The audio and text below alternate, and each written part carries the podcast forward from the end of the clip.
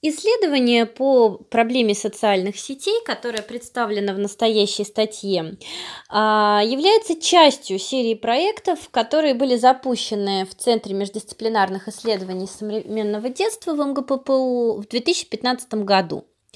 Это очень интересная серия исследований, в которых предпринята попытка составить психологический портрет пользователей, в первую очередь подростков, по анализу их поведения в виртуальном пространстве.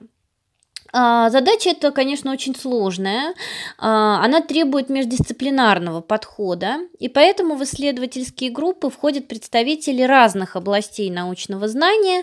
Это и психологи, и социологи, и ИТ-специалисты.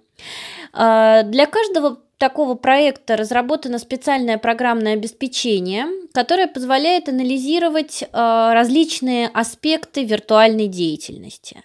Э, ну, в данном случае речь идет о профилях социальных сетей. Э, также в других проектах, например, при исследовании компьютерной игры Dota 2 анализировались различные показатели игровых матчей. Об этом также вот недавно вышла статья на портале PsyJournals в журнале «Психологическая наука и образование».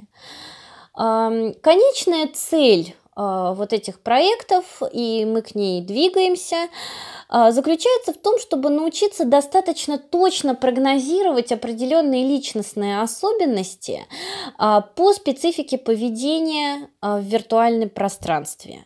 То есть фактически мы хотели бы научиться использовать виртуальное пространство как своеобразную лакмусовую бумажку. И мы надеемся, что вот эту задачу получится реализовать. Подробнее узнать о проектах можно на сайте нашего центра.